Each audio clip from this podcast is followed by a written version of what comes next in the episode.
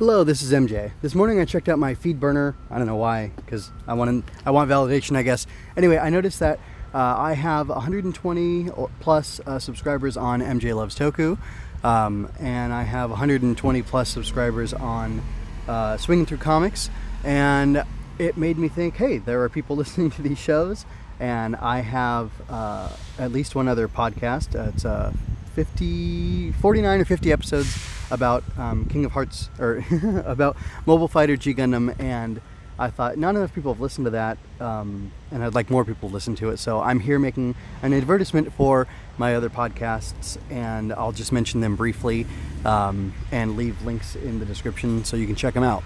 So, a different podcast I've done that's completed has 20 episodes. It's called another Rider cast, and it's about uh, Kamen Rider, the Heisei era of Kamen Rider, starting with Kuuga and ending with uh, Zi-O.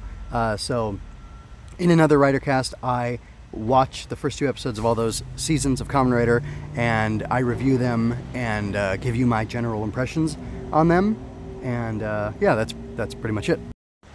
Another podcast that I've completed is uh, King of Hearts, Queen Sorrows. It's reflections on Mobile Fighter G Gundam. I have about 50 episodes covering all 49 episodes of the show, and then plus some kind of bonus material, metatextual stuff outside of the show. Uh, I thought it was a lot of fun. I went through like a very strict format, and then I loosened it up, and I went back and forth, back and forth, back and forth. Uh, but ultimately, I settled into kind of what I'm doing with all my shows now, and uh, I like it. I think it's a good, a better format for me. Uh, another show is going ultra. There, I talked about SSSS.Gridman, the anime by uh, Trigger. Uh, I have also talked about, um, so that was the first season of Going Ultra. Uh, oh, and then I did Going Ultra Season 2, which talked about the Netflix, I reviewed the Netflix, uh, Season 1 of the Netflix Ultraman anime. I'm going to do another one of those. I'm going to review that. I'm going to review the uh, whole season of Ultraman Season 1 that I got um, on Blu ray. And uh, there's a, a YouTube exclusive Ultraman show that I'll be reviewing on there as well in September the end of September. Uh, then there's MJ Loves Toku, which I was a fool. I made MJ Loves Toku and Going Ultra different, even though uh, Tokusatsu is the general thing. That's Kamen Rider, Super Sentai, Ultraman, uh, tons of other stuff. But over there right now, I'm currently talking about. Uh, you might know this already. Uh, you might be a listener already. Um, the currently airing Kamen Rider season, which is called Zero One. It's the first Kamen Rider of the Reiwa era, and uh, it's interesting so far. I will talk about other things over there as well. And um, that's pretty much all I have to say. Oh, I guess I've, i did forget to mention Swinging Through Comics. Uh, so if you're not listening to that yet, I'm going through.